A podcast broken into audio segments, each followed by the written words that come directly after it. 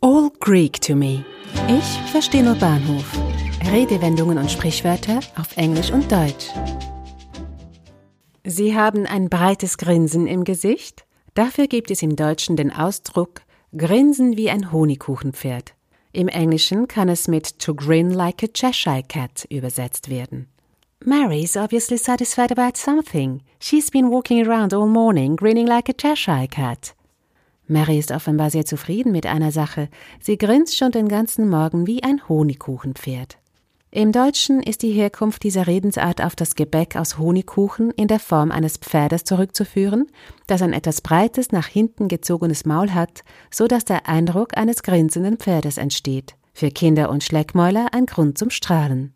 Da das Pferd sich scheinbar freut, gegessen zu werden, hat die Redensart andererseits auch eine negative Komponente und bezeichnet das etwas dümmliche Grinsen eines einfältigen Menschen.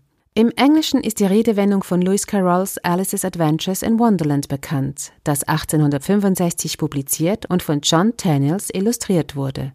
Dort erkundigt sich Alice bei der Duchess, wieso ihre Katze so grinst. It's a Cheshire Cat, antwortet die Gräfin.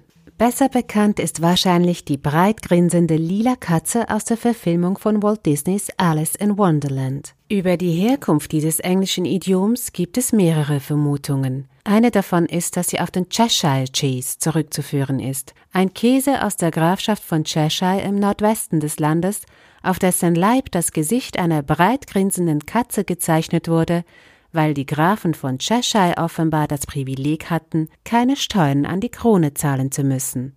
Wenn das kein Grund zum Grinsen ist. Ein Podcast von Audiobliss.